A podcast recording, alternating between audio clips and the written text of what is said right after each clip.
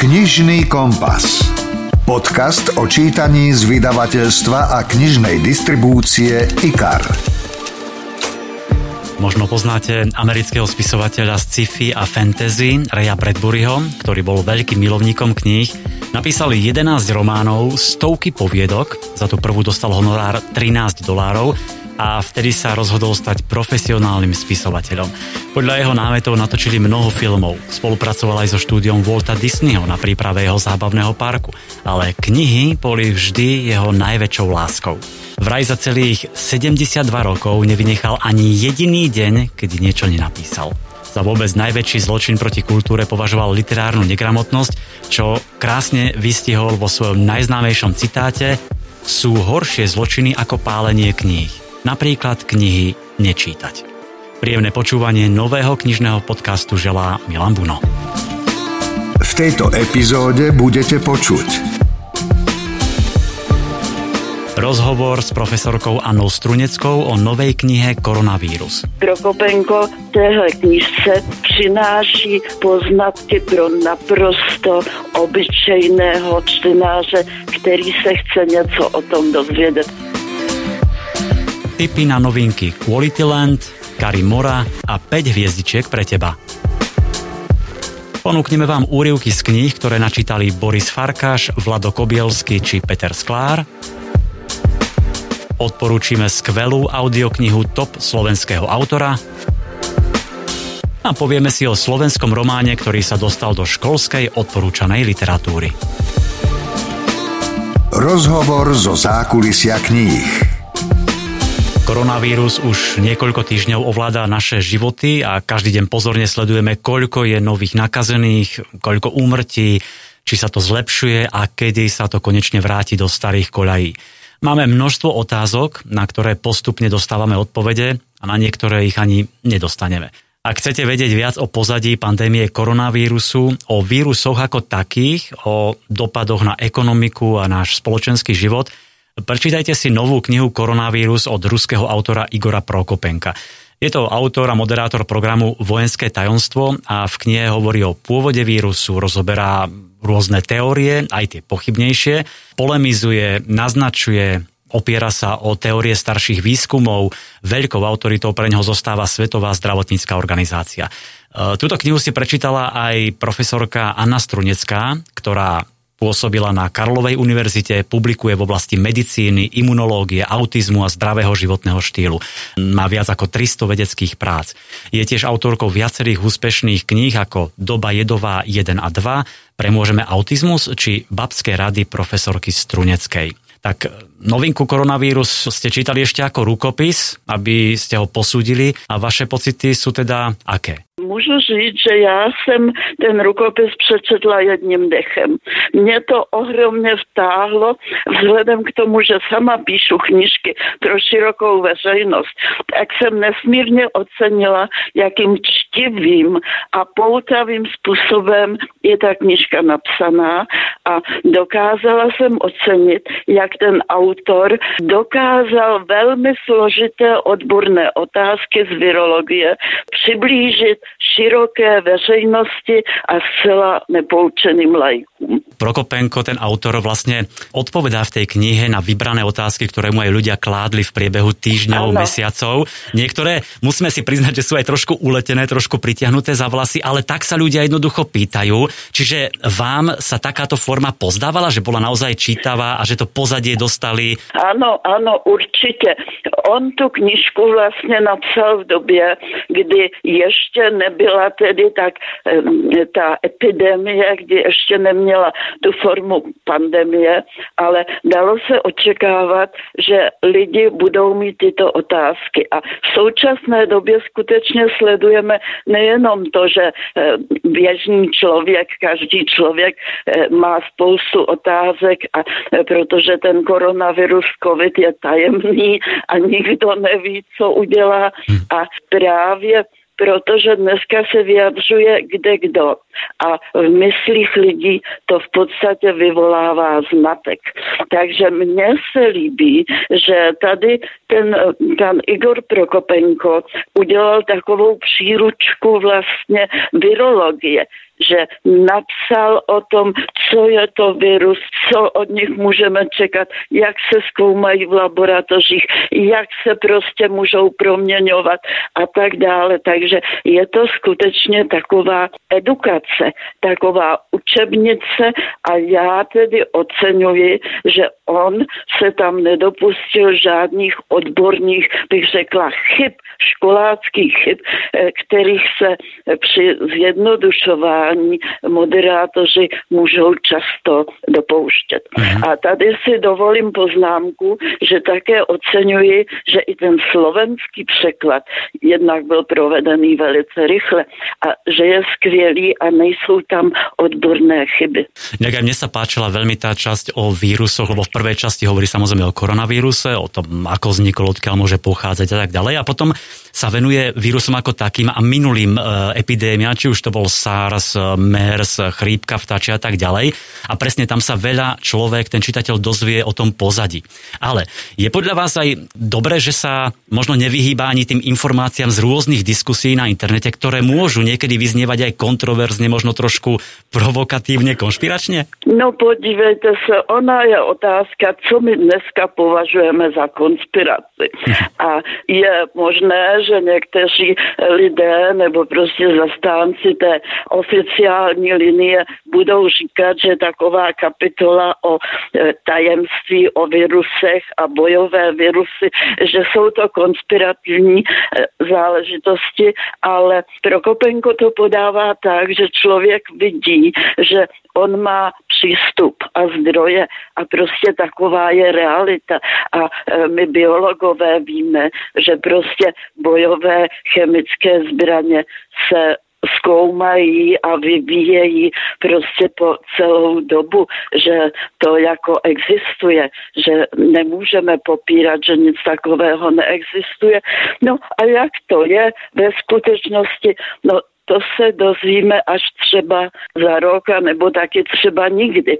Takže tady ten eh, pan Prokopenko má odvahu, ale nestraší lidi. Čtenář si to může přebrat podle svého. Každý si může vybrat tu informaci, jakou chce, že jo. To jako dneska, když sledujeme všechny zprávy na internetu a v médiích a tak dále, taky si musíme vybírat, čemu uvěříme, čím se zabýváme. Presne inak s týmto súhlasím, že nie je natlakový ten autor, že naozaj uvádza hypotézy, teórie, možnosti a necháva na čitateľovi, aby zvážil, aby zapojil svoje kritické myslenie, aby pouvažoval a aby potom, aj keď bude hľadať ďalšie informácie na internete, uvažoval aj o tých ďalších možnostiach. On vytváří to, čemu já ve své pedagogice výuce říkám mentální rámec. Víte, mhm. ty za informace a aby si to tam potom člověk do toho mohl zařadit a mohl si přebírat. Samozřejmě, že teda těch názorů a pohledů tedy je to v podstatě individuální, že jo ale dneska lidé potřebují eh, prostě v té situaci pandemie, lidé potřebují jednoduché rady. Čiže môžeme povedať, že tá kniha nie je naozaj iba pre odbornú verejnosť, ktorá tiež si ju samozrejme môže prečítať, ale je vlastne pre bežných ľudí, obyčajných, ktorí chcú možno vedieť viac o tom pozadí celej pandémie. No určitě to já na tom nejvíc oceňuji, že to je kniha pro naprosto širokou veřejnost, která přináší, víte, oni ty poznatky o tom viru, ty jsou tak složité, virologie je tak složitá a molekulární biologie, že často ani třeba e, klinický lékař nebo prostě odborník, že já jsem fyziolog nebo třeba o tom mluví psychiatr a tak dále, takže my nejsme schopni pochopit a rozlišit mezi těmi informacemi třeba o tom původu viru. No, to může posoudit pouze opravdu specializovaný virolog ale e, Prokopenko téhle knižce přináší poznatky pro naprosto obyčejného, pro lajika, pro čtenáře, který se chce něco o tom dozvědět. Sympatické je, že je to stručná knižka a znova říkám, mě tak vtáhla, že jsem ji přečetla téměř jedním dechem. Pani profesorka, ešte, ešte jedna otázka, ktorú ste mi vlastne nahrali, keď ste hovorili o, o tých nejakých rádách a typoch. Vlastne aktuálne asi nemôžeme očakávať nejaký zázračný liek ani, ani vakcínu a pri tom kontakte s koronavírusom záleží najmä na schopnostiach nášho organizmu, nakoľko je odolný, nakoľko je silný. Takže čo by sme v tomto smere mali robiť, čo by ste nám poradili, ako ho posilňovať? Lebo vieme, že vy ste napísali viaceré úspešné knihy, či to bola doba je doba babské rady, profesorky Strunecké a podobne. No, to ste mi nahrál, řekl ste to správne. Dneska nikdo není, jak já říkám, dět vševěd, nikdo dneska neví a jak víme, tak ani lékaři, medicína neví, jak se účinně, jak léčit mm-hmm. tento problém. A já v těch šestých knižkách, které vycházejí tedy i ve slovenském překladu, já tam všude učím lidi, jak zdravě žít, jak pečovat o své zdraví, o svůj imunitní systém. A za této situace potom ten náš imunitní systém ví nejlépe, co má dělat. Tak prostě doporučuji dobře spát, eh, chodit na sluníčko. Vitamin D je dneska prostě jako takový jeden eh, z nejdůležitějších prostředků, jak to naše tělo posilovat. Chodit na sluníčko, opalovat se pod otevřeným oknem a eh, když tak tedy polikat ten vitamin D, vitamin C se vřele doporučuje.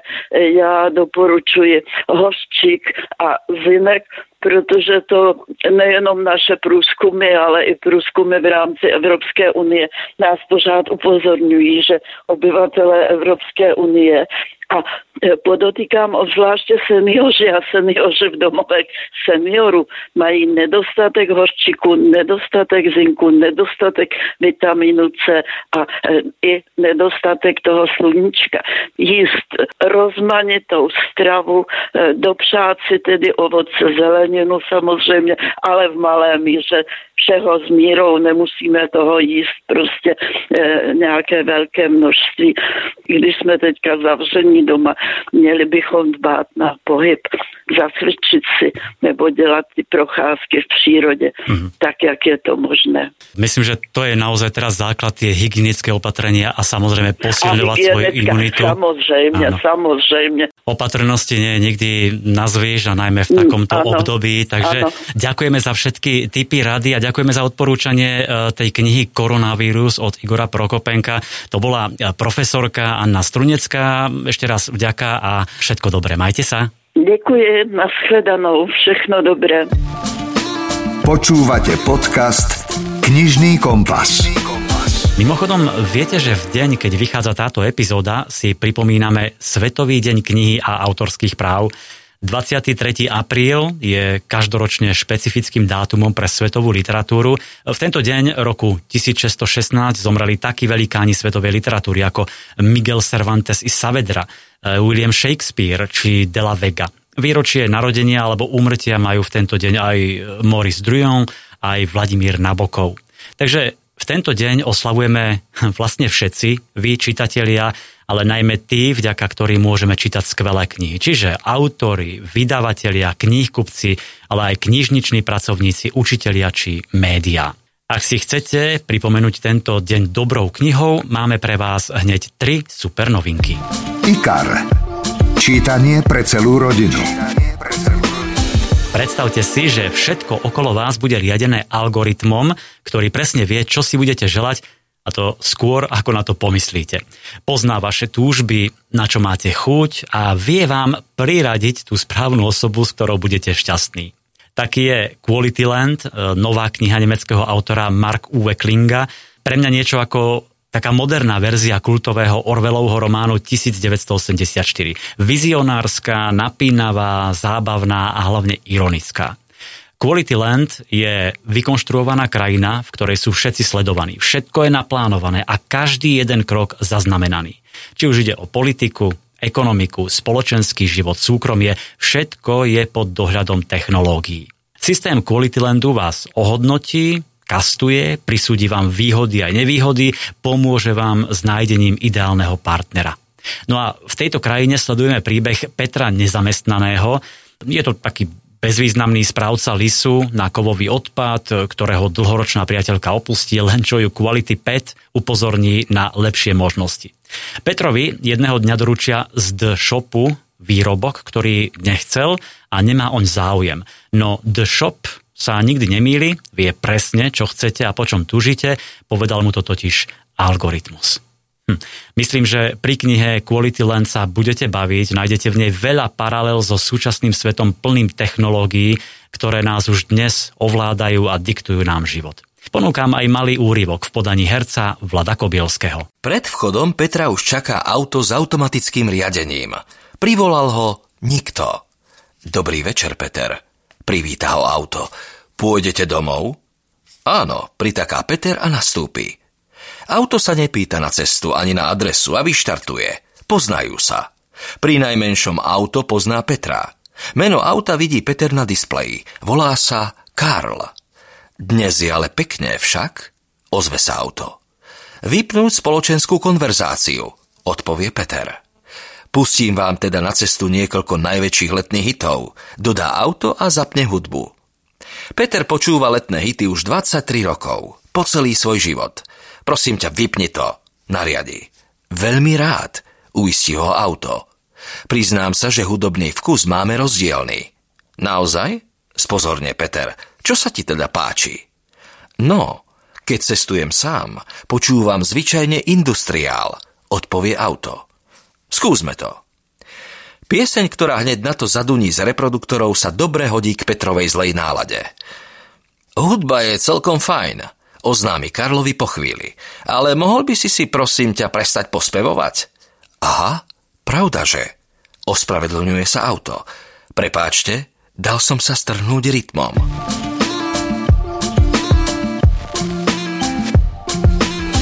Ak sa vám páčili hity Najlepší rok tvojho života a počkajte si na happy end, urobte si v domácej knižnici miesto. Vyšiel nový príbeh úspešnej nemeckej autorky ženských románov Charlotte Lucasovej, 5 hviezdičiek pre teba, tak sa volá. Je to romantický príbeh Konráda a Pie. Konrád má veľmi jednoduchý recept na príjemný život. Stačí sa dôsledne vyhýbať všetkému negatívnemu. Čiže ignoruje správy, nepočúva smutné pesničky, nepozerá vojnové filmy a živí sa písaním internetových recenzií, ale aj v súkromí si zvykol všetko hodnotiť, udelovať hviezdičky, napríklad v šikovnej pokladničke v obchode, neochotnej servírke v kaviarni. E, má 13-ročnú dceru a tá dostane teraz novú triednu učiteľku Piu, ktorá je pekná, ale je mladá a neskúsená, takže zaslúži si na najvýš dve z piatich hviezdičiek.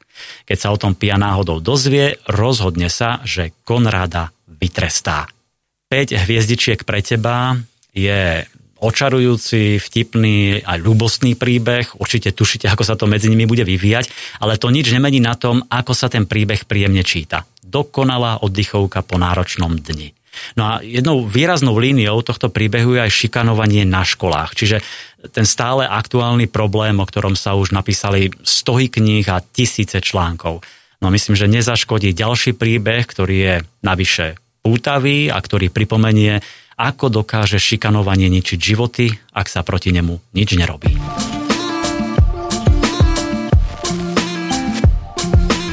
Poznáte alebo čítali ste Hannibala Lectra?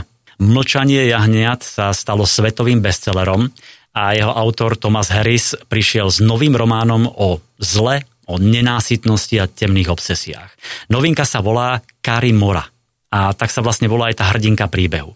Kari utiekla pred vojnou v rodnej Kolumbii do USA a pod dohľadom imigračného úradu žije na dočasné povolenie v Miami.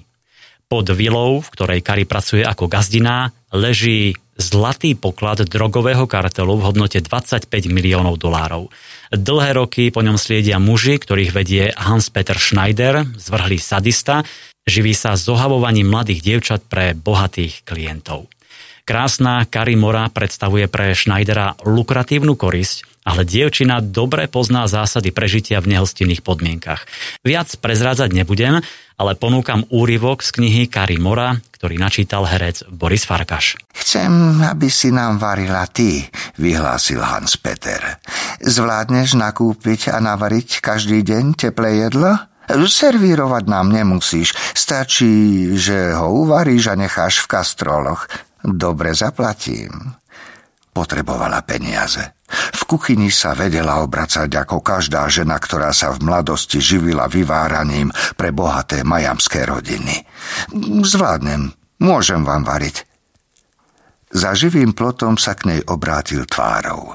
Usmiaty vyzeral zblízka ako hranostaj. Felix vravel, že vystriedal 5 dievčat, kým našiel teba. Vraj sa báli všetkých tých figurín. E tebe nenaháňajú strach? Hm? Zaujímalo by ma prečo. Neodpovedaj, nekomunikuj s ním, našepkával jej inštinkt. Mykla precom. Na potraviny chcem peniaze vopred. Hm, preplatím ti ich potom povedal. Peniaze vopred, myslím to vážne. 250 bude zatiaľ na potraviny stačiť, odvetila Kari. Odôvodnené obavy, zopakoval Hans Peter. Kochal sa črtami jej tváre, predstavoval si, ako ich kriví bolesť. Počúvate podcast Knižný kompas.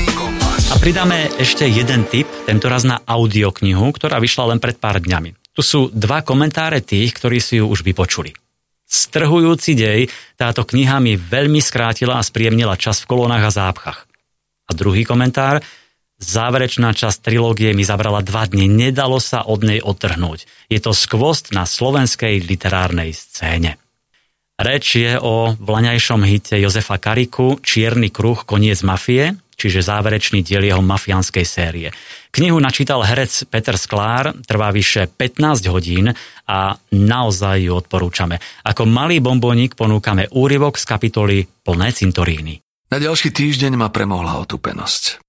Neviem, či za to mohol divoký víkendový zážitok, ktorý sa mi stále prehrával pred očami, alebo čo si iné. Dôvody by sa našli. Úrad, môj podriadený, alebo to, že som sa každé ráno vozil do práce okolo nášho starého domu. Sice už nebol náš, veď sme ho predali, no spomienky tak rýchlo neumierajú. Stále to bol dom, v ktorom som vyrastal. A najmä, stále to bol dom, v ktorom mi umrel otec. Teda, iba tak neumrel, sám si k tomu dopomohol. Každé ráno, keď som autom prechádzal okolo, sa mi to pripomenulo. Každé ráno som si nanovo a dobrovoľne otvoril mokvajúcu jazvu. Znova a znova. Neexistuje úspešnejší štart do nového dňa než pripomenutie, že tvoj otec bol zdegenerovaný ožran, ktorý svoju lásku k životu, k tvojej matke aj k tebe samému vyjadril tým, že sa obesil na gitarovú strunu. Prečo som nezmenil trasu? Ťažko povedať. Keď pre teba niekto nemôže byť vzorom, správ si z neho antivzor. Odstrašujúci príklad. Aspoň tým ti poslúži, aspoň tak bude užitočný. Bral som to ako nepríjemnú, ale o to dôležitejšiu meditáciu. Čas letí. Nikdy nevieš, koľko ti ho zostáva. Ak chceš niečo dokázať sebe aj mŕtvemu fotrovi, ak mu chceš ukázať vstýčený prostredník, musíš sa sústrediť. Tak som si hovoril. Sústrediť sa na to, čo beriem za podstatné. Pikošky zo sveta kníh. Pred záverom jedna zaujímavosť. E, v roku 2018 vyšiel román Jozefa Banáša Prebijem sa Štefánik, ktorý sa stal slovenským bestsellerom. Knihu preložili do češtiny, angličtiny, pripravuje sa ruský a srbský preklad. No a najnovšie zaradilo ministerstvo školstva túto knihu do odporúčanej literatúry ako vhodný doplnkový didaktický prostriedok pri vyučovaní dejepisu na školách. Autor Jozef Banáš si toto rozhodnutie samozrejme cení. Veľmi si to vážim po veľkej cene literárneho fondu, po Zlatom pere Ladislava Ťažkého, po cene Vladimíra Ferka. Je toto svojím spôsobom tiež ocenenie románu. Ďakujem môjmu vydavateľstvu IKAR za to, že predložilo ministerstvu školstva tento návrh. Ďakujem všetkým lektorkám a ľuďom na ministerstve za tento postup, za schválenie. Pevne verím, že román Prebijem sa bude najmä mladým ľuďom, študentom, príkladom v tom, aby na základe Milanovho príbehu zušľachťovali seba samého. Vrúcne si to želám. Knižný kompas. Podcast o čítaní z vydavateľstva a knižnej distribúcie IKAR. Túto epizódu som začínal autorom sci-fi a fantasy Rayom Bradburym a aj ním skončíme. Možno viete, že Bradbury získal prestížnu Pulitzerovú cenu, ale dostal sa aj na hollywoodský chodník slávy. Má tam svoju vlastnú hviezdu s menom a kamerkou uprostred, keďže mnohé jeho knihy a filmy patria medzi skutočné kultové príbehy. Na úplný záver ešte jedna milá povinnosť. Minulý týždeň sme v podcaste hovorili o detských knižkách a mohli ste hrať o 5 skvelých kníh. Ďakujeme za všetky komentáre a reakcie na našej stránke www.knižnykompas.sk a vybrali sme týchto 5 výhercov. Nikolет Racová, Mária Čierniková, Dominik Renovský, Zita Baláková a Katarína Koľveková Žabková. Spojíme sa s nimi a pošleme každému detskú knižnú novinku. Tak užite si nasledujúce dni aj s nejakou dobrou knihou a o týždeň vo štvrtok si nezabudnite vypočuť novú epizódu nášho knižného podcastu. Pohodu a zdravie želá Milan Buno. Knižný kompas. Podcast o čítaní z vydavateľstva a knižnej distribúcie IKAR.